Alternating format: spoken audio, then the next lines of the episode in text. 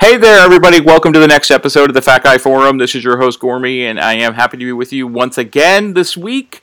Time for another guest on the show.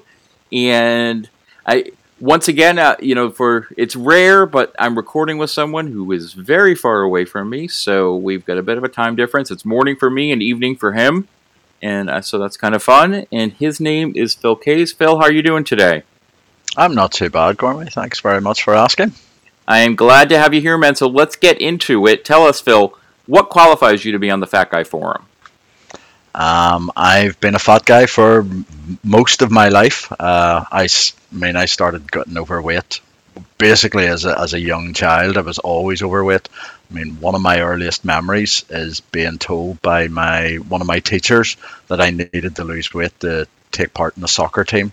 Uh, in the, the school, so yeah, like really early memories from always being overweight and just having problems with food. It really was, but problems with food has just defined my life. So, oh, yeah. And those problems with food, like now that you're kind of at a place where you can reflect on it, do you do you have you know kind of thoughts on where it began or how it really kind of started for you? Um, I know where my problems really sort of came to a head. I mean, I. At my highest weight, I I reached uh, five hundred twenty pounds. So like big, big guy. Now I'm tall. I'm six foot three. So which I thought it meant I carried weight well. I didn't realize because obviously I hated photos, so I never really looked at photos of myself. But I hadn't. It's only now that I realized just how heavy. I mean, that was like the, the first realization of getting to that size. But really, food-based issues. I mean, my parents bought a corner shop, like a sweet shop. So we sold sweets, chocolate bars, candy bars, uh, basically the, in the local area. And that's when I started. Uh, all of a sudden, I think I was a secret eater. I would very much uh, describe myself as a secret eater. And that was the sort of start of the problems. But it really went to head once I moved out of my parents' house when I went to university. And all of a sudden, I was on my own. I had no idea how to prepare food, how to cook food, how to cook healthily. So I just ate junk food, and all of a sudden weight just started going on and on and on, and it just seemed never ending. And I got really big really quickly. Like I went I my dad used to joke with me every time I came back after three months away, because I I'm from Northern Ireland, but I was studying in England, that every time I came back after three months, he said you would be fourteen to twenty pounds heavier all of every single time he saw me. For, and that was over the period of like three, four years. And then all of a sudden I was big, like mm. really, really big. And were you conscious of, of your weight at that time? Or was it, you know, like like you said, you you you felt you carried it well, you know, on, in your head. You, were you trying, you know, dieting at different times? Or was it just more you were living your life? Oh, at, at the time I was one hundred percent in denial. Like I was I was aware I was gaining weight because obviously I was going through clothes. Um really quickly, as in it was really, I was, I mean, it was literally bursting out of clothes at, at one point, at certain points, you know, every so often, like trousers and jeans, they had to be changed.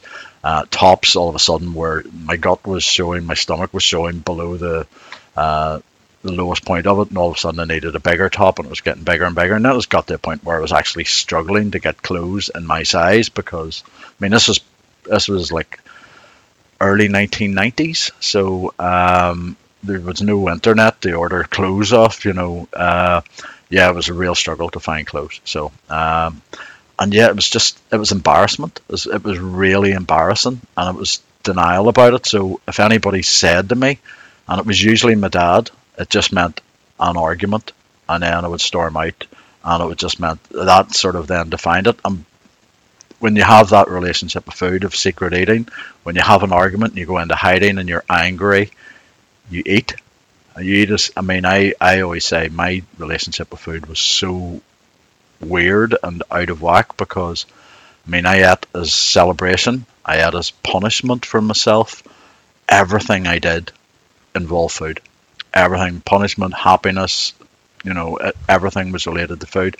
And because I didn't know how to prepare food or cook food for myself, it was junk food. It was junk food or takeaways. Um, Obviously, in Northern Ireland, we have a big relationship with uh, potatoes and like fish and chips, deep fried. Everything was covered in oil, and it was just that's where it started. But not what that's where it started. It was just that was what I I ate when it was uh, happy when I was sad, and it just it didn't it just added to the problems. It's just the weight. I mean, I, I don't think I got any bigger for like twenty-five years. I was in and around that top weight, but every time I did try, it was extreme measures. It was, you know, trying to starve myself, or I would eat like crazy weird diets. Like um, I would eat Rice Krispies, uh, a bowl of Rice Krispies twice a day for meals, breakfast and lunch, and then a, a, a normal dinner. And obviously, it's just that's it just meant I was hungry all the time. And if you're hungry all the time, you just it's a disaster waiting to happen, because when you crack, you go big time, you go nuts with uh, the worst possible food, you know, you reach for. So um yeah, it was just self-perpetuating, and it, it actually, I mean, every time I'd lost weight, when I was losing weight, and I had no idea what I weighed, so I knew I was losing weight, or I was following this diet or whatever latest diet it was on. um I knew I was losing weight, and then but by the time anybody noticed and they maybe said to me, oh, you're yes you're losing a bit of weight, um I knew I was I was back on, I was gaining weight again, because by the time they had seen it, I knew I'd cracked and I was piling weight back on again. So, and it usually ended up back up around the same sort of level, yeah. uh, in no time, you know. Yeah, and I, I think you're you're onto a couple of things in there. Like, one, you and I are actually very, very close in age. You were born, mm-hmm. I think, like two months after me. Uh, yeah. Knowing your birth date from your bio. So yeah. uh, I definitely relate to that place of, you know, right now, if you're, you know, it's it's not easy to find clothes if you're over five hundred pounds now, but it's it's possible. And I remember, you know, like you said, back in the, before the internet was there in the nineties, like, you know, mid nineties, late nineties, like your options were catalogs and shipping, dealing with shipping. There was no, you know, running into a store and and finding something. Like, it was, you're those you were kind of trapped in a place when it came to clothes, for sure. And, you know, it also stands out to me, like, you know, relatability, like that idea of the relationship with food being about all emotions, like not just, because you, you'll hear people talk about when they're an emotional eater, and it's usually related to like they're dealing with depression or sadness or anger, you know, like having a specific trigger. But I think, especially when you're someone who's significantly overweight and you realize that you have that connection with food, it's food, you, you find any reason to eat, you know, like any emotion, you know, happiness, sadness, joy, misery, all of it kind of becomes this cycle of, had a good day, I'm going to celebrate with food. Had a bad day, I'm going to get through it with food. Like, it does become this place, this perpetual machine in a lot of ways. And, you know, I, it's, it's just... And I relate to, to that idea that when people are noticing that you're losing weight and you know that you're not in that place anymore, what that feels like. Like, yeah. Kind of having that in your head, being like, okay, and are they going to know? You know, and I, yeah. I feel like there's a million things you've already said that, that we could tangent off on. Like, and, you know, and, you know, I think it would be good even for us at a point to talk about, you know, the, the, the sneak eating. Like, oh, yeah. Even when... And it, I think it's amazing. And, and so many of these things that I talk about on this show, I think, go speak to the flexibility of the human mind. That we can know that we're eating most of our food when out other people are around, and we have reasons for doing that. But it's not enough to make us say, is this something that I should stop? It's that's what's in place. That's the patterns that I've established. Those are yeah. the habits. That's how I get through life. Like, it becomes such an ingrained part of almost your personality that it does take... an immense amount of work, you know, to, to break that pattern. And I also kind of hearing and you're saying, you know, talking about taking those extreme measures, because it feels like we need to do something extreme. And when we do that, we don't realize that we're setting ourselves up to kind of go back to the other behavior, because we're yeah. pushing so hard in the opposite direction immediately. Yeah. I mean, I always, I, I mean, I tell people now, it's just like, look, don't be, you don't have to be, become a hermit. You don't, mm-hmm. you still have to have a life. If you're trying to lose weight, you can't cut yourself off and live like, be that sort of, it's either one hundred percent on it, or, and then setting that limit, because as soon as you break that limit, you'll find any excuse to break that limit and push you. you if you set boundaries around yourself, you, the human mind finds a way out. It'll tunnel under, it'll climb over, it'll crash straight through. That's what we do. Um, and it, it took a long time for me to identify that, that habit. Like, I remember talking with a doctor one of the few times I went to a doctor, because anytime you go to a doctor, it was a lecture when you're that size. You're basically told, look, everything that is wrong with you is related to your size. Everything. If you go with a head cold, like I remember going, there was a foot and mouth crisis in agricultural disease, and they basically said, well, the first thing you do is need to lose weight. And I was just like, I know, but you know, I'm mm-hmm. not. That's not what I'm here for. Right. That's not, I, I, I can't just, do. I can't do that overnight. So what do I do with what I'm dealing with? How do I handle what I'm dealing with immediately? Yeah. And it was just like everything. So it meant I hid from doctors unless it was really, really serious. I'd never went near them because I don't. I did. I just. I was in that denial where I don't need that in my life, and I I kidded myself that my size didn't impact my life because I didn't drive. I didn't. Uh, I told myself that I didn't like flying, things like that there, because I, at that, especially back then, I didn't even know there were things like seatbelt extenders. All I knew was I'm taking half the seat of the guy who, or the woman sat next to me, uh, who I didn't know, you know, so there was that embarrassment factor and things like that there, and all of it just made me hide away from the world. I remember reading about a, a guy who had lost a similar amount of weight to me, and he said, as he got bigger, he could see his social life and his life shrink because he, he didn't go places. He just hid away. Everything was an excuse to hide away. And if we hide away, especially as someone who is aware is a secret eater, and if I hide away from people, I'm just going to use that time to eat, which isn't going to help me at all. That's just going to perpetuate my problems. Uh, and identifying that was a big thing for me. Like I remember uh, talking with that doctor, and I, I did say, look, I'm actually conscious, I'm aware of something. It's just like, at, at that point, I was back living with my parents. Um, and I was aware that whenever they went out, as soon as I, I could hear the door close, and the first thought that always came, came into my head is like, well, what can I eat? Mm-hmm. And it was like a, a, you know, the Pavlov's dog? Oh, yeah. Where they basically say it was like that bell, ringing the bell, and the do- the instinctive reaction. And for me, it was the door closing and the realization that I was on my own. It was like, well, what can I eat? And it's still the case, and I'm aware of it now, but it's still sometimes the case of I'm with my partner now. I recently got engaged. Life is relatively brilliant, but there was a period just after Christmas there where those habits came crashing back in, and it was a case of like she was she went up to bed early, and all of a sudden in my head, I was just like, well, what can I eat? And I could... It took me like a week of like binge eating again, or that repeating that cycle to realize I need to stop. This is creeping back in, and in that time, like in literally that week, um, I probably gained nine, ten pounds, um, no problem, not without even a second thought, uh, without even realizing I was doing it. You know, it was just that extreme eating. Um, but yeah, it's like I, I.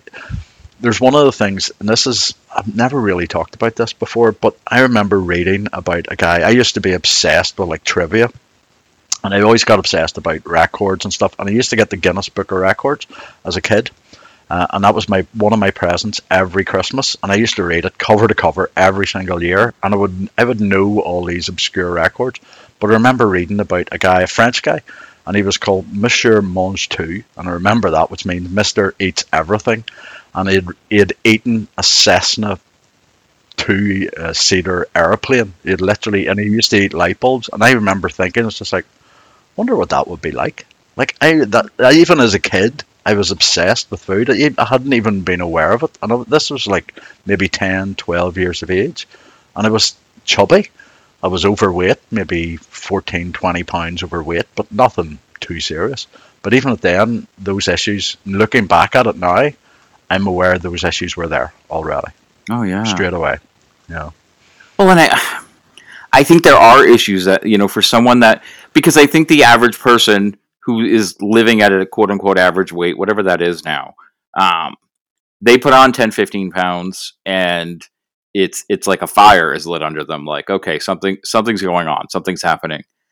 But when you you're living that life and seeing your weight go from, you know, as a you know even as a child, you know, growing average size as a child, growing, you know, getting chubbier as a child, seeing two hundred, three hundred, four hundred, and then even over five hundred pounds, and that being your life, there's there's more behind more behind it driving I, my sentences right now are not working.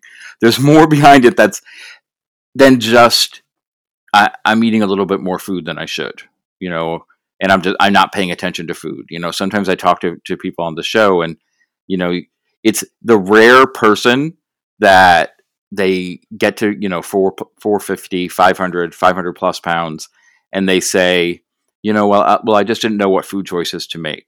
Like, they were making food choices and making a lot of food choices. And yes, sometimes circumstantial, you know, like you were talking about not knowing how to prepare food. So making a lot of choices, you know, kind of in the junk food realm, but there still was something driving that idea, like the bell ringing when the door closed, when you knew you were alone. Like there, there's something deeper going on there. And I, be, before we kind of get into what, what made you start, you know, really focusing on change, like you, you were near your heaviest weight, you said, for many, many years. Like, yeah. What was your life like? Because I, I say it on the time, the show all the time, like the quote you were talking about, the bigger I got when I was getting bigger, the smaller my world would get.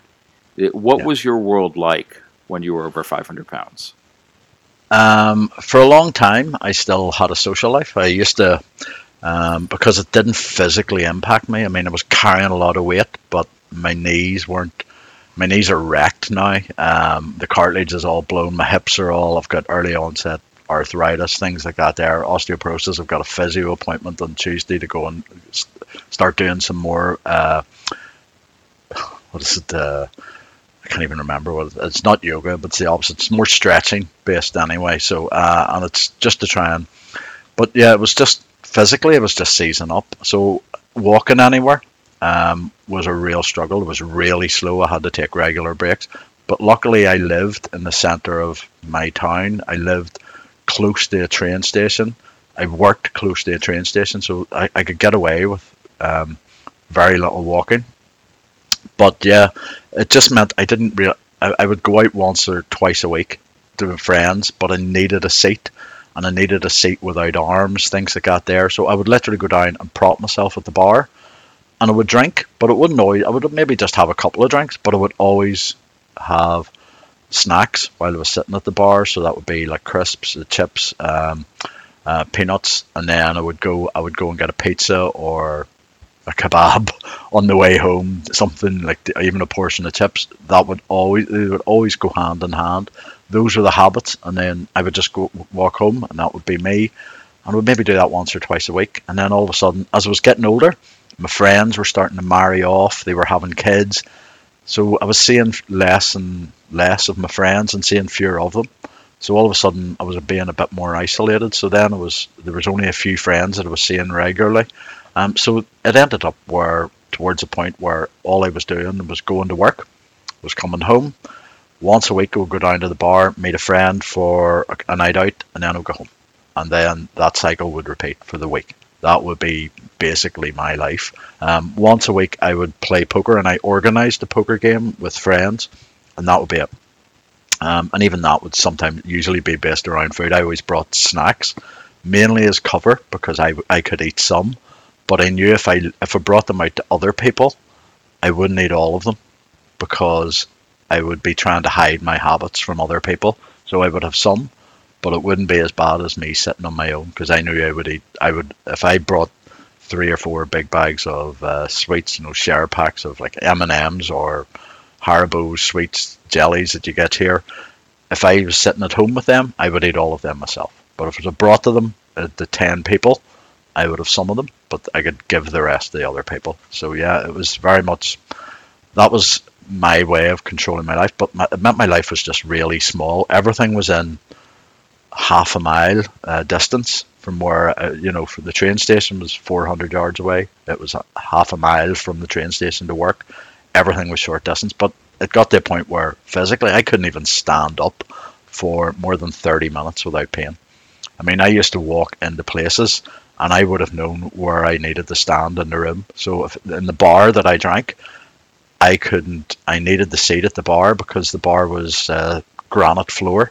And I couldn't stand in that for more than half an hour without my knees being agony. Um, if it was carpeted, I could maybe stand for an hour, but then I would need a seat.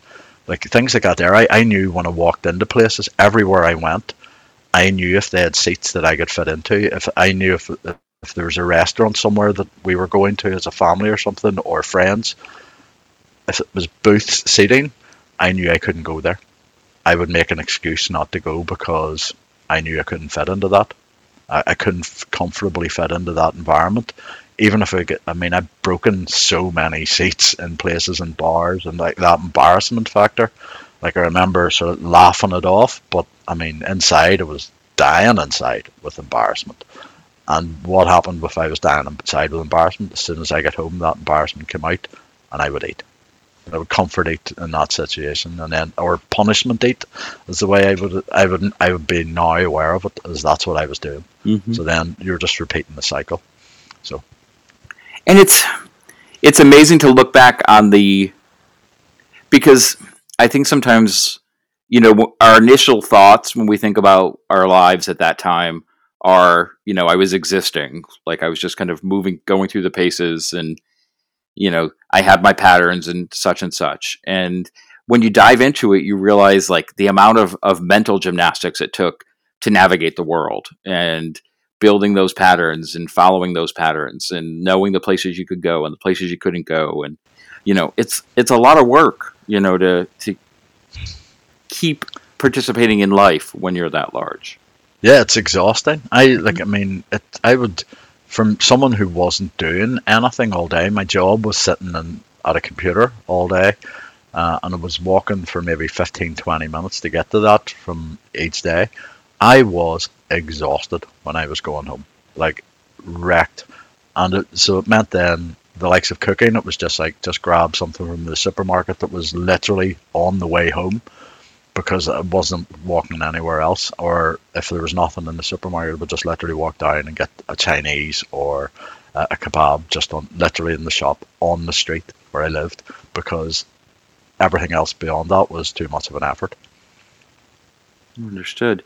And we're, because you talked about the when you started to have awareness of, of really kind of that, especially like the sneak eating habit, you know, you brought up Pavlov's dogs, you know, the bell ringing. Were you conscious of that before you started making change, and you just knew that it was there? Like when did when did that awakening happen for you? I think that was that was actually about three years before I got started. But I was suddenly aware that I was aware that was in the background. So I was fighting that urge all the time. Once I was aware of it, I was fighting that urge um, to on acting on it. So I wasn't getting any bigger, but at the same time, I wasn't making any changes because I didn't really know.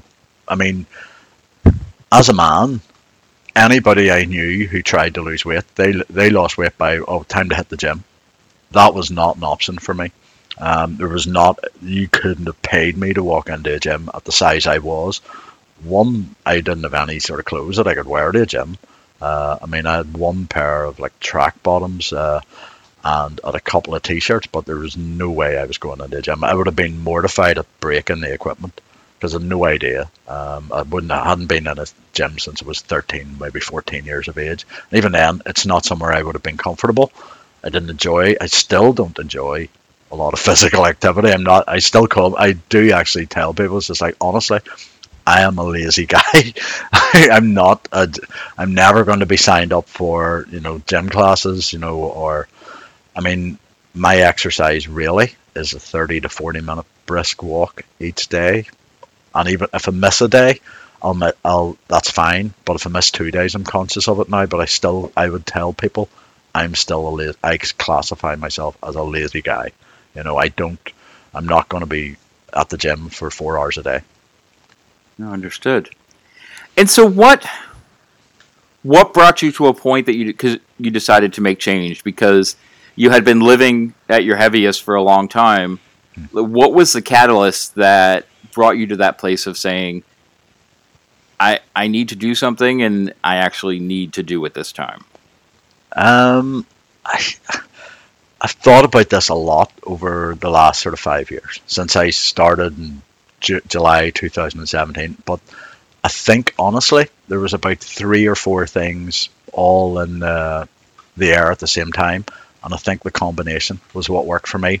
Um, one was that a, a, a male friend of mine, uh, a guy called Kenny, Um, he had signed up to this because he had, he was about one hundred, one hundred twenty pound overweight. Um, and he had, we used to share a lot of meals because I knew what he ate. So I would call in with a takeaway to his work, um, which was literally on the street beside the train station on my way home. So I would call in, get uh, fish supper or something like that there, would go in. And it meant that we could sort of eat together, um, you know, and pretty friendly. And he'd started losing weight. And I, I kind of, by that point, I think he'd lost about sixty, fifty, sixty pounds. And it was just like, well, what are you doing?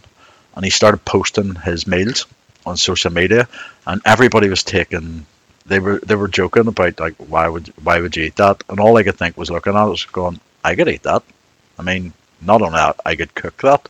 It was really, really simple. It was just things like um, noodles with some flavorings, so it would be uh, stock, um, some protein, so it would be ham or chicken thrown in. He would add a bit of cheese, some a couple of vegetables that he found acceptable, and it was just like really, really simple food. But all I could think was like, well, if he can do that, I could do that. I could cook that. I I would eat that. Doesn't look disgusting to me. It would, I'll try that. Um, so he st- once he started doing that, and it was just like, well, I should give that a go. But he used to go to a group um, that was actually in the town I lived in. But I couldn't go to that because it was during the day, because he wasn't working at daytime, so he was working at night. So I couldn't go to that. But I found a, a female friend, a woman friend, who she wanted to sign up. And I don't know whether she wanted to sign up or whether she just knew I kind of wanted to, and she knew how to do it. Um, and she just helped me through the door. I'm not one hundred percent sure. I've never really talked about it with her. But she persuaded me. It's just like, well, I'll join with you. And we sort of put off for about three or four weeks. We said, yeah, we'll go. And then we met up and decided, no, we'll we'll do it next week. And I kind of put that off. So, but she, the fact that she brought me through the door in the first place was one of the big things that contributed. She also, in the fir- very first week, she basically made, planned out all her meals and made, uh, like batch cooked, as we call it, uh, a lot of meals. So she made like s- seven meals. And she she made like uh, six in six portions and portioned them up. And she gave me one portion of all of them and basically said, look, try it. If you like it, I'll show you how to make it. If you don't like it, that's fine. We'll find something else. And there was a couple of them were really, really nice. Like a couple of them were, and I just, I couldn't believe it. Well, that's not diet food, you know. uh, but she said, look, it's really, really simple. I'll show you how to make it. There was one of them was a really, really simple dish. It was just oatmeal, porridge oats, um, yogurt, fat-free yogurt uh, with flavorings, so, and then fruit, just soaked overnight, just in the fridge, and just left out, and I would just chop a banana onto it. And at that meal changed my life, because I was just like, well, this is nicer than any breakfast I've ever had. And then she said, well, look, if you change, if you add whatever fruit you like, um, add whatever yogurt you like, and and all of a sudden I was off to the races, because that was one meal a day taken care of. So then it was like, well, of the other six meals that she gave me, four of them were really nice. Um, two of them wasn't that fu- I wasn't didn't really like, and then it was just like, well, all of a sudden I had a, a plan then for the first week. So and all of a sudden, I, and she basically she brought me through this group. She actually took me shopping. She got me th- things like a set of scales, things like, you know, plastic tubs so I can make for breakfast for myself. Uh, things really, really simple stuff. Even a set of pots that I had but I needed more of. Just really, really simple stuff. She said, look, you'll need these for the basis. Get you started. So she was a brilliant help. Absolutely brilliant help, Laura. Um, and then, plus she sat with me.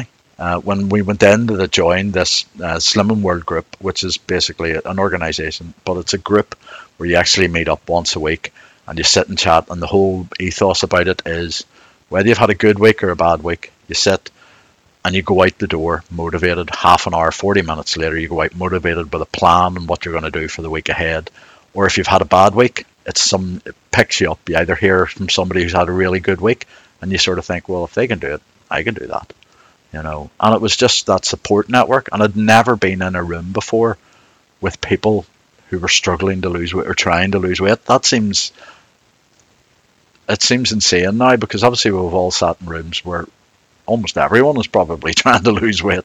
You know, everybody's conscious of I could lose ten, twenty pounds, whatever. Everybody's trying to be healthy, but it had never been explicitly stated. So that was a, another thing that got me started. But I mean, the one thing I do think was in the background was my mum. Um, she had been diagnosed with cancer again for the third or fourth time. And I remember the first time she had been diagnosed with cancer, I was like, right, need to do something. Because the first time she was diagnosed, we were told she'll be doing well to me to see Christmas uh, of that year. And she got through it. And I remember losing weight and then falling back off the wagon and back on putting the weight back on. And she'd been diagnosed, I think, two or three times since then. And every time I'd tried to lose weight. And then she was diagnosed again. And it was just right. That, I think, combined with my male friend Kenny losing a bit of weight, my female friend Laura saying, we should do something about this. And I just think all of it combined to kind of make it stick. But when I joined, I mean, there's literally one of the photos that I sent you.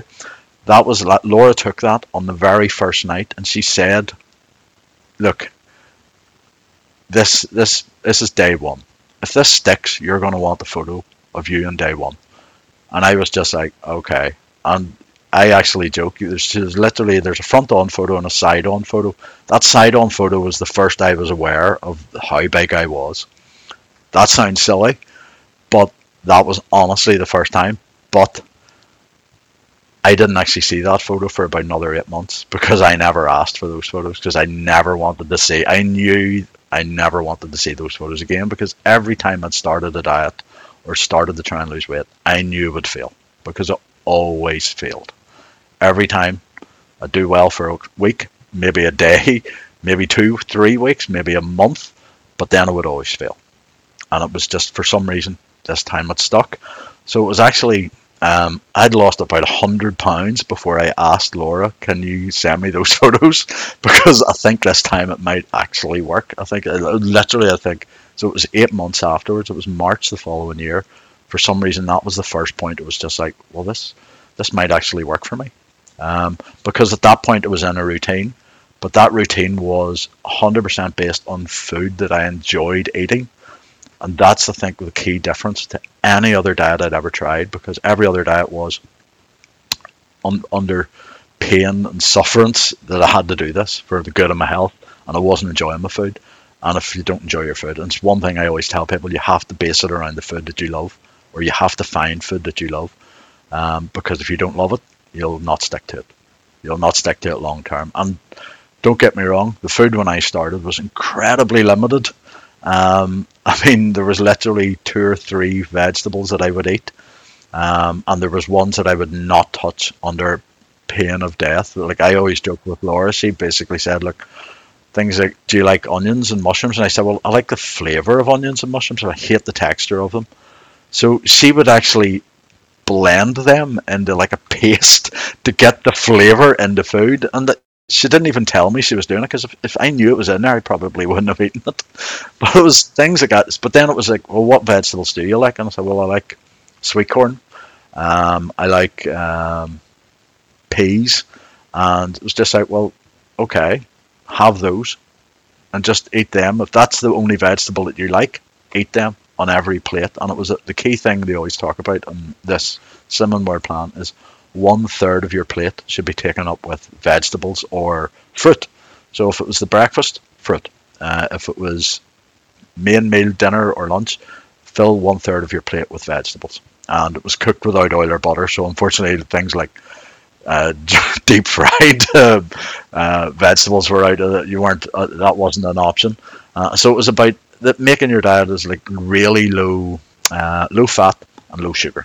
So even with fruit and vegetable, it was just like, look, this stuff doesn't need to be. It's so um, not empty of calories. You need to eat so much of it to get to be to eat too many calories to overconsume that you don't need to worry about that. And then, so fill one third of your plate, and that will naturally reduce the calories on your plate and put you into the calorie deficit that you need to lose weight. And it would do it naturally. So then it was just, fo- that uh, that had never been, every time I'd tried other diets, like um, where they'd give you a diet plan for the week, my immediate thought was looking at it as well, I don't like that, I don't like that, I don't like that. as opposed to what can I have that I do like.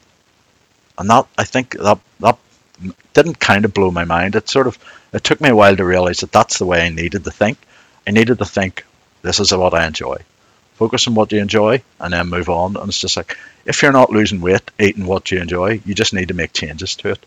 Changes in how it's prepared, or you need to decide what's more important. Do you want to lose weight, or do you want to, do you want to eat food that's going to eventually kill you? And I, like, I'd spent thirty years eating food that was killing me.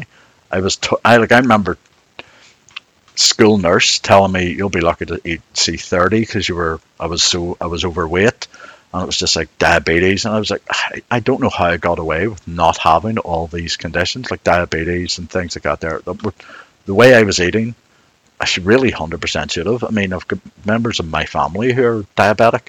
How I avoided it, I don't know. Uh, even things like high blood pressure, never. It was always tested for it, never had it. And it was just, I was just lucky. I was lucky to reach forty-four years of age when I started, and all of a sudden I was just like, right, well, my knees are gone, but everything was hurting, and I was just conscious that I've been told I'll be lucky to see thirty, I'll be lucky to see forty, and there I was, forty-four years of age, and still hadn't done anything about it realistically. And all of those factors just come in and kind of combined to just sort of like get me going. And I think it was the combination that without it, I don't think I would I would be here. I literally don't think I would be here. So. Mm-hmm.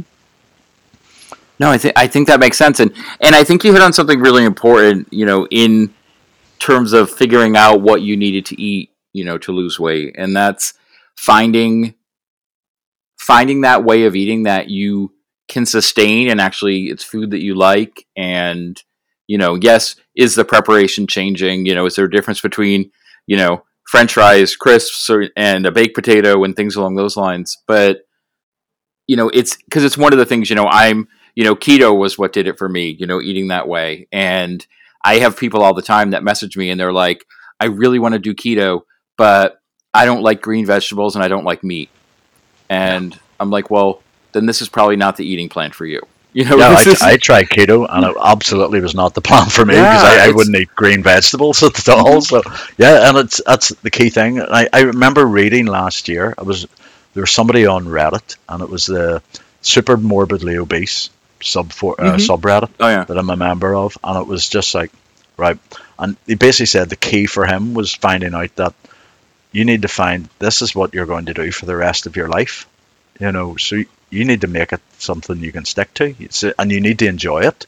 You can't think of it as punishment. You need to decide, this is what I want, and this is how I want to eat for the rest of my life. And you can start from there, and you can expand after that. But if you start off very day one, week one, and you're eating food that you hate, you're not going to. That's you're not going to stick to that for a long time. Like I, I always joke that.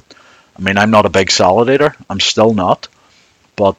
I'll have one every so often, whereas before it would just be like, I I mean, I couldn't face having to eat a salad every day for, you know, the rest of my life. That would just be like, well, I don't think that's worth it. You know, but deciding that I can eat food that I really do like, and that's going to keep me full and keep me satisfied, I'm not going to feel deprived, well then all of a sudden, well, why wouldn't I eat that? You know, because that's going to get me to where I want to be. Um, I do joke, when I started, I had no idea where I wanted to be. Like, when day one, I was asked, do you want to set, like, a goal weight? And I was like, I, I have no idea. I have no idea I had it, what a healthy version of me weighs, you know, because I've never been a healthy version of me. Um, so it was just like, well, we'll see.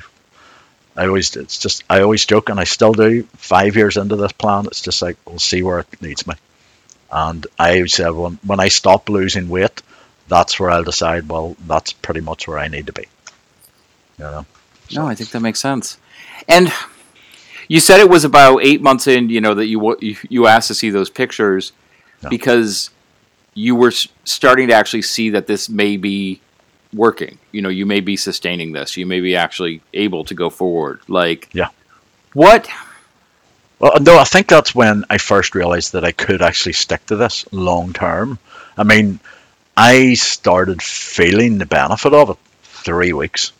I, I, I mean, I, I, I do tell people it's just like I was um, five hundred twenty pounds. I think I was probably four hundred ninety pounds. Three weeks later, I lost a lot very quickly because there was a dramatic change. Um, and it was a case of, but it was, I was still eating a lot of food. That's what kept me going. It's just like, I couldn't believe how much food I was eating. Uh, and I was still losing weight, losing a lot of weight. Um, but what I noticed was the energy level was like three weeks later. It was like night and day. And I, I joke with people, it's just like, I felt like I was at a skip in my step, you know, like in a film where the musical montage kicks in. And I was like, so much extra energy. And I was like, people on the train or watching me walk to work, they wouldn't have thought I was the picture of health at four hundred ninety pounds, but I felt amazing. And I couldn't get over it. It was just like, well, I'm, I, the one thing that I noticed straight away is my sleep pattern changed within three weeks. I was sleeping through the night or more through the night. I was less disturbed. I woke up with energy as opposed to oh, having to be... I used to joke that I was I woke up on installments. You know, it hit the snooze button on the alarm clock. Ten more minutes, ten more minutes, ten more minutes. And then an hour later, right, I'm getting up. Um, whereas all of a sudden I was waking up and I was going, and I started going into work earlier. And they were surprised because I always turned up like ten minutes before I had to be in work. Whereas all of a sudden I was turning up two hours earlier in the morning. And they were like, what are you doing here? And it was just, well, I get my work done and then I go home early. And it just, because it's so much more energy, life seemed a bit more open and it's suddenly more possibility. Um, and that was straight, that was three weeks. But it was the fact that eight months later, it was just like, well, I think this is sustainable. Because normally, even then, it was just like, yeah, but it won't last. That negative mindset was still in that, the voice in the side of your head. It's just like, yeah, but you always mess it up, you know. And it's still there sometimes. It's just like, well, why would you try it? Because you'll try it and fail and everybody will laugh at you and things like that there. Because that was that's how negative my mindset was. I'd, I'd reinforced that behavior for so long, that pattern. It took me that long to kind of realize that, well, maybe I don't have to live like this forever. Maybe this can stick forever, you know, because I'm still enjoying my food. I'm still not bored of what I'm eating. I'm actually starting to enjoy more types of food. By that point, I didn't have to blend onions and mushrooms into sauces. I would actually, okay, well, I'll just chop them finely. Uh, and I'll deal with that and uh, things I got there. I there's so many like weird habits with food that I was starting to get out of and just be a bit more experimental. Things like trying foods in different ways. Foods that I, I was convinced that I hated because I'd tried them once twenty years before and I didn't like them. Um, and then it was just like, well, try it again. And it turned out, oh, I actually quite like that. Why did I always think I hated that stuff like that? And it was bizarre. And I'm still finding stuff. I actually joke with Nicole, my partner, uh, is that she loves bro- cauliflower. And I was like, oh, I hate cauliflower. And said, when was the last time you had cauliflower? It's just like, I think it was twelve. You know, and this is thirty-five years later. It's just like, well, can you try it? What if I try it like this? And it's like, okay, well, that's not that bad. So she just tried it boiled. And it was because I was associated just being boiled for like four hours and just completely flavorless mush. And then it was just like, well, we'll try it roasted. And it turns out roasted, it was like, well, that's actually really nice. And then it was just like roasted with like curry powder, just mixed with water and just brushed onto it, thrown into the oven for forty-five minutes. Like, well, that's really nice. I actually enjoy that. And just that, that sort of stuff blew my mind. It's because it was just, I'd convinced myself for years, well, I don't like that. That negativity, I think, was just all encompassing and just... everything I did had a negative attitude with it, and it was just like, well, it, it's a weird thing to say, but I kind of, along my journey, uh, we always describe it as a journey, which is a word I, I, dis, I hate about it, but it's the reality of it is we are on a journey, um, was, you know, I'd been so used to saying no to everything. I'd find an excuse. Somewhere says someone said we're going to such and such on Friday night. My first thought was like I can't fit the, I can't fit in the seats there, and I would say no. I would find I would just immediately say no. Once I found I had more energy and I was starting to lose weight, and all of a sudden more open, and it's just like well, start saying yes. Find out where it leads to, leads you to, and it's just like if you the worst that happens is you go there you don't like it, well then you can say no. You know, so I just started saying yes to everything.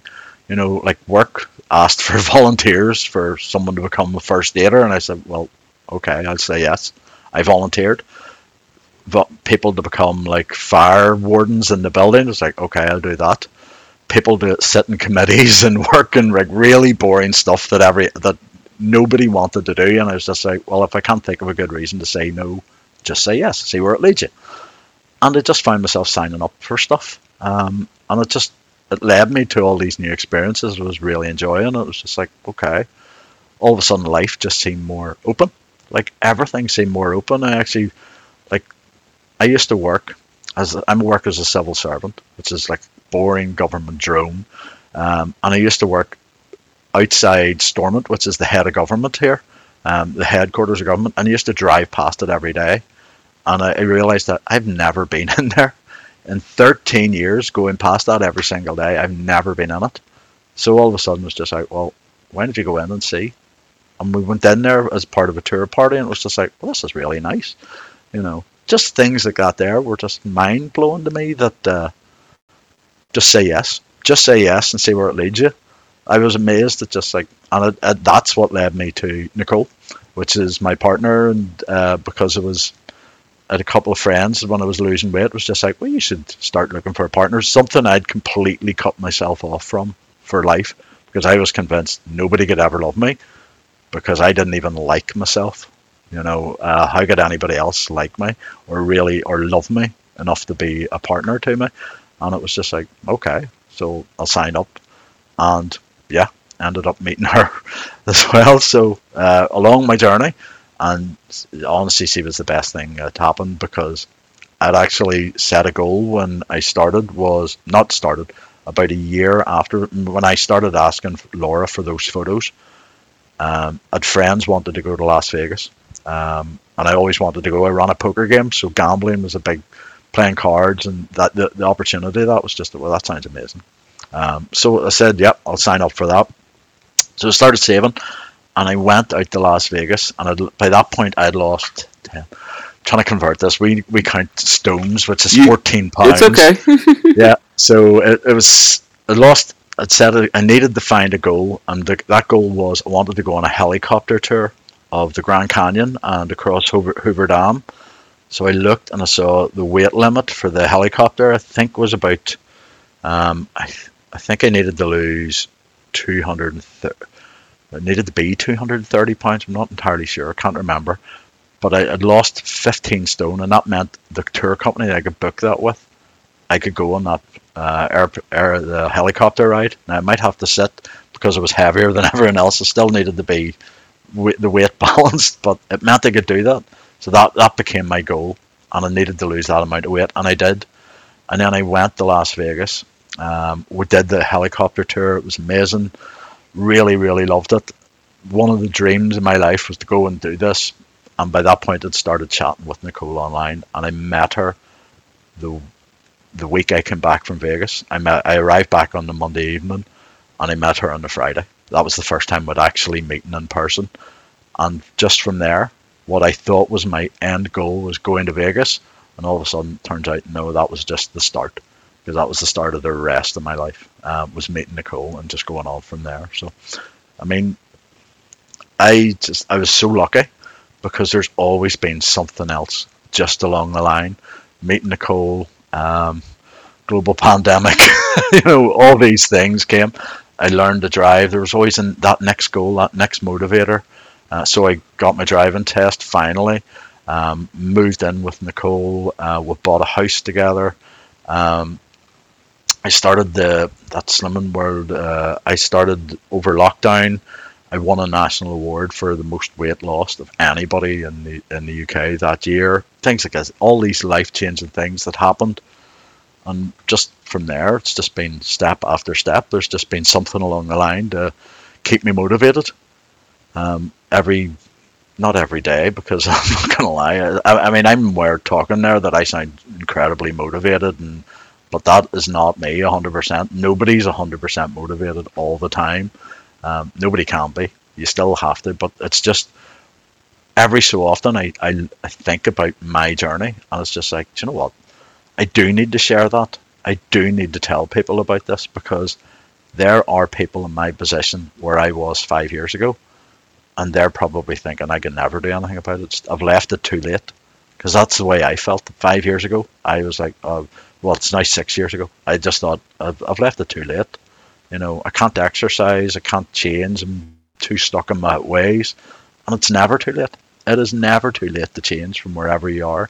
I mean, I listened to a couple of episodes of your of your podcast in the, as preparation for this. And there were guys who were just like, you know, I've been up and down, up and down in that journey. And it was just like, it's never too late. And they were saying that. And one of them, I think, was twenty-six, which is amazing to me. It's just like, at twenty-six, I had no idea.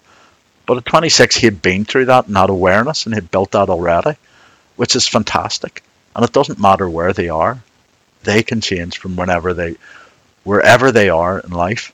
It's never too late to change, because it's baby steps, one day, one meal at a time, and a promise. I always say to people, it's just like, promise you can change. All the negativity that you think of that's in your life, all of it will be gone by if you make incremental, small changes day after day. And don't worry about setbacks, because in life there's always going to be setbacks. It's how you react to them. It's how you, it's not how often you get knocked down, it's how you get back up. And you just keep moving. You just keep perseverance. It's not about motivation, it's about perseverance. Because perseverance is what gets you there. I know from your own story, you said you've lost, what, three hundred pounds twice, which blows my mind, you know, because to me, it's just like, well, I lost three hundred pounds. It's like, I can't imagine doing it again. But knowing that you can, that motivator, that just knowing, well, I can do it, because I've, I've been here before. I've picked myself up, dusted myself off. I can do it.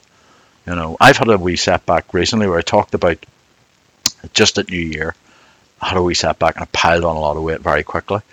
But I was able to not turn it, just that awareness of, well, I need to stop this, and I know how to stop this. I know how to set that limit again, as opposed to letting it overwhelm me again. Because if I let it overwhelm me again, we'll have to start from further away again. But I can do it. I know I can do it. I know I can turn it around always. From now on, no matter what happens, and I always joke with Nicole, it's just like, don't let me get too far before you know before I need to get back on it, um, you know, need to, and it's not like discipline, it's because I enjoy it, and I know it works for me, um, and it's just that, that awareness is something I never had before, and that's what's, that's the difference in mentality. It's just like, well, no, I can do it, because I've done it once, and I can do it again. If I've done it once, I know I can do it again. That perseverance, perseverance is always key about it, so. And I think that's an, an important message for people to hear, you know, kind of what you just wrapped into. And I think, like, you, one of the things you said was you're lucky that you've had these pieces come up that keep you motivated and, you know, or, or goals that continue there. But I think listening to your story, you made all of those things happen because you opened yourself up to the possibility that you can make this change. You know, that, that switch from negativity to positivity, that switch from saying no to things to saying yes to things, even if you didn't know it was possible or what the outcome would be, is an incredibly p- just powerful mindset shift that I think every person that has to go on a journey of this kind needs to make, you know, needs to not just expect that everything is going to come to them, but starts taking those consistent actions. Like you said, you know, starting small, take those consistent actions and let them add up. And then let that create more possibility. And like the idea that within three weeks of starting, you started to see dramatic changes. And those dramatic changes allowed you to see, well, if this can happen in three weeks, what happens in three months? What happens in three years? Like that opening up your mind to the pos- to the possibility of what perse- perseverance can bring you is really the lasting change. You know, what you put on your plate was important, but at the end of the day, it didn't matter what you put on your plate to make the change. It was the fact that you were willing to put those things on your plate and you were willing to open yourself up to the possibility that this time is not going to be the same. And I think that's a pattern that people fall into, especially when they have been on a roller coaster with their weight for a long time in their lives, is why should I try again? Because I failed before. And it's about saying, if, what if I don't fail this time? You know, what if this time I put take all those lessons I've learned and I, I put those lessons in action? You know, I take the things that I needed to pull from them and I find the right combination this time. What if that actually happens for me? And it's being open to that, that you find it happens. Like, it's when you still live in that place of, of fear that you hold yourself back from getting to that place where all of these great things are going to come from. Yeah. Well, that's where I'm, I'm convinced that I, I, I built those boundaries around myself. I limited myself so much. Whereas when I w- was the size I was, physically, there was a lot of stuff I couldn't do. But mentally, there was so much more that I, I still could have done, but I didn't. And I didn't, uh, that fear of failure, um, because, but the reality is, is we all fail at some point. We all fail at points uh, in something. Um, I mean, there's nothing's ever going to be one hundred percent satisfactory all the time. But that, just that not being limited or defined by our, our slip-ups, not being defined by a bad meal, going out and just like... Um, I still, when I, I, I did set boundaries when I started in terms of, I did say, well, look, that realization that the food that I had was fuel, and that fuel, I could choose what that fuel does for me, whether it makes me feel better about myself or whether I use it to punish myself, because that's how I was using food. That's how I was, I was using food to make me feel better or worse about myself, and using that to abuse my body, or I could choose to use it to fueled me to do what I needed to do, where I needed to be, and the choices that I wanted. It's just like, well, I know I need to not eat deep fried food all the time. Uh, I need to make better choices. And it's just like, well, and that that realization that the full the food, the, the junk food was making me feel like junk. You know, that that's what I was putting in was making that was uh, making me feel bad. Wasn't helping my mindset, it wasn't helping my mood, it wasn't helping my weight. Um, that if I can make simple, simpler choices, things like eating apples and, as snacks instead of candy, uh, instead of Mars bars, things like that there, it was just like, well, all of a sudden, I was naturally reducing the calories, but it also made me feel better about myself. And then the more I felt better about myself, the more I wanted to eat better. You know, and it was, it was, perpetuate, and one fed into the other and fed in onwards, and it was just like, well, don't get me wrong, I, that doesn't mean I never ate uh, junk, but it was just a case of, well, I, if I have it once, it doesn't have to define my day, it doesn't have to define my week. You just draw, you move it past it, and just like, well, what do I, what do I do next? That's where I said what about that uh, that one meal that sorted everything, uh, that's changed my life. Because when I, I mean, I still would drink alcohol. I was at a wedding last night, and I'm, to be honest, I'm struggling a bit today. Um, but that uh, meant the next day, usually my breakfast is ready, and it means I'm back on it. And that gets me that good fuel of fruit, uh, yogurt, and oatmeal. It means I'm, I'm far better fueled for the day ahead. It means I can just get back on it. And it means it naturally puts me back on the path to correct any slip-ups I may have had, but um, I don't, I mean, I, I don't one hundred percent deny myself a food. When I started off, I was a bit more puritanical about what I could eat and what I wouldn't eat. So things like uh, the chips, the chocolate, I did try and cut out for completely for a while, um, not until I used up what I already had bought, because I'm a bit miserable about stuff like that, but I, would, uh, I wouldn't buy it again. And then after a while, it was just like, well, I can take the brakes off. I just need to be keep a wee control of it. And then I decided there was stuff that I can have, but I can't control. So if I buy a four bag of a four pack of, say, Mars bars or Snickers or something like that, if I buy a four pack of them, I'm going to eat four of them. I'm not going to eat one. I'm not that I don't have that much. But realizing that that I can't buy four pack. That if I buy one and eat one, okay, that's it, done. But it was just realizing stuff like that there, that, that I could, what I could do and what I couldn't do. That was stuff that, what we call trigger foods, that would set me back on a path of where I couldn't control it.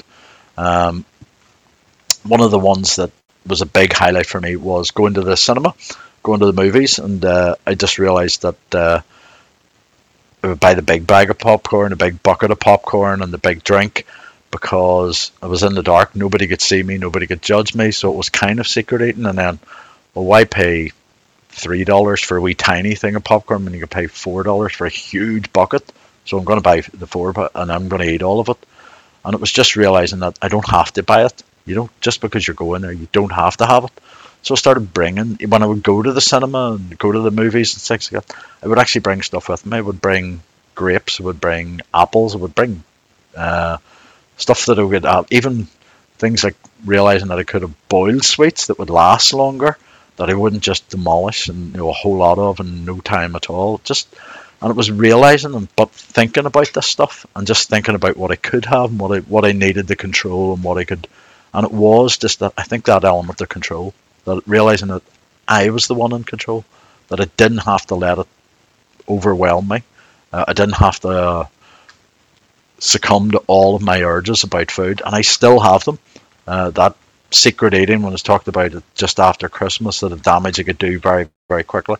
Those urges, I think, because they were so long established, and I've had them for so long, that just being aware of them, they'll always be there, just under the f- surface, but I just need to know how I can d- control it and what I need to do to control it as well. So, um, so that it's not, it doesn't define my life the way it did for thirty years. No, for sure. And there's just a lot of inspiring mental work in there that I think is something that people need to hear, that that's what has brought you to where you're at today. And mm-hmm. l- So where, you know, in terms, because people love numbers, um, you know, what was, you know, what was your, your, your weight loss, you know, the weight loss that you accomplished, and kind of what are the things that, you know, that are challenging you now? Um, well, I mean, at my lowest weight, I got down to, I think, two hundred eight pounds, but that was in the middle of lockdown. So the middle of the first lockdown, uh, so about November twenty twenty, I think I'd lost three hundred, three hundred sixteen pounds at that point, which is, which is, it was twenty-two and a half stone. Um, currently, I am just under, I weigh sixteen and a half stone exactly. So I'm actually two stone, twenty-eight pounds heavier than what my lightest ever weight, but I'm about a fourteen pounds away from where I'm most comfortable, because once I realized that once we got out of lockdown, because when we were in lockdown in the U K, there was no restaurants open, you couldn't go to get takeaways and all this stuff. It wasn't a possibility. So I think I went actually a wee bit too low, because um, I, I wasn't having a social life, I wasn't meeting friends. So once we got out of lockdown, I put on sixteen pounds. I've never really lost it. It's just sort of the last year I've just been in and around that, very, very close. Um, so, I mean, I, I, I say I'm fourteen pounds heavier than I want to be, but that was my Christmas blowout, that I put on twenty-three pounds in a month and a half over Christmas, and then I put on ten pounds. But I've lost that ten pounds, and I'm just now chipping away at the rest. So um, I'm currently sixteen seven, which mm-hmm. I can't even think of that as pounds, but don't um, worry about it. We'll yeah, ma- we'll make sure, make the people at home do the math. Multiply it by fourteen maths, people. Yeah, yeah. expand, expand your knowledge base. It's all good. Yeah, so I'm a wee bit heavier than I want to, but I'm always realizing that, do you know what, I could be a lot worse off. Um, and knowing where I am, it's just like I now let my clothes define where my limits are. So once I start feeling that's a wee bit tight, or I'm up a belt notch in my jeans or something like that, it's just like, okay, well, then I need to do something a wee bit more concentrated about it. But I, I know I need that, that um, I need that support of that group still. Um, every single week I go and check in, um, and I've got that support, and it means every week, good or bad, I know I'll go there and I'll walk out the room feeling motivated and feeling inspired for the week ahead. That's one of the big things about this uh, Slimming World organization, is that level of group support, because without it, I think I would have struggled. That just that realization that lots everybody struggles with their weight, but it's not you against the world. It's not you and your own personal battle. Yes, it is ultimately, because it's your choices, but other people are in that, and you're not alone, and you can get support from elsewhere. There's a community. I mean, the fact that there's a weight loss community of men, podcasts to listen to, inspiring stories. That would have blown my mind five years ago. That I mean, six years ago that that, that was even a possibility, especially when the chance of actually seeing people who had lost the amount of weight that I needed to lose. Because when I first started hunting these people down, and I did, I actually did go out and seek seek them on social media. I found two of them in the U K who I could actually follow on social media. And it was just saying, well, what are they eating? And looking at their meals and going, well, I, I eat that. I have no problem eating that. And reading their story and just realising that they can do it. If, I, if they can do it, I can do it. You know, and the one thing, I've been lucky enough to meet most of them now, people in that situation, and the one thing they all say is like, there's nothing special about me, you know. That's the truth.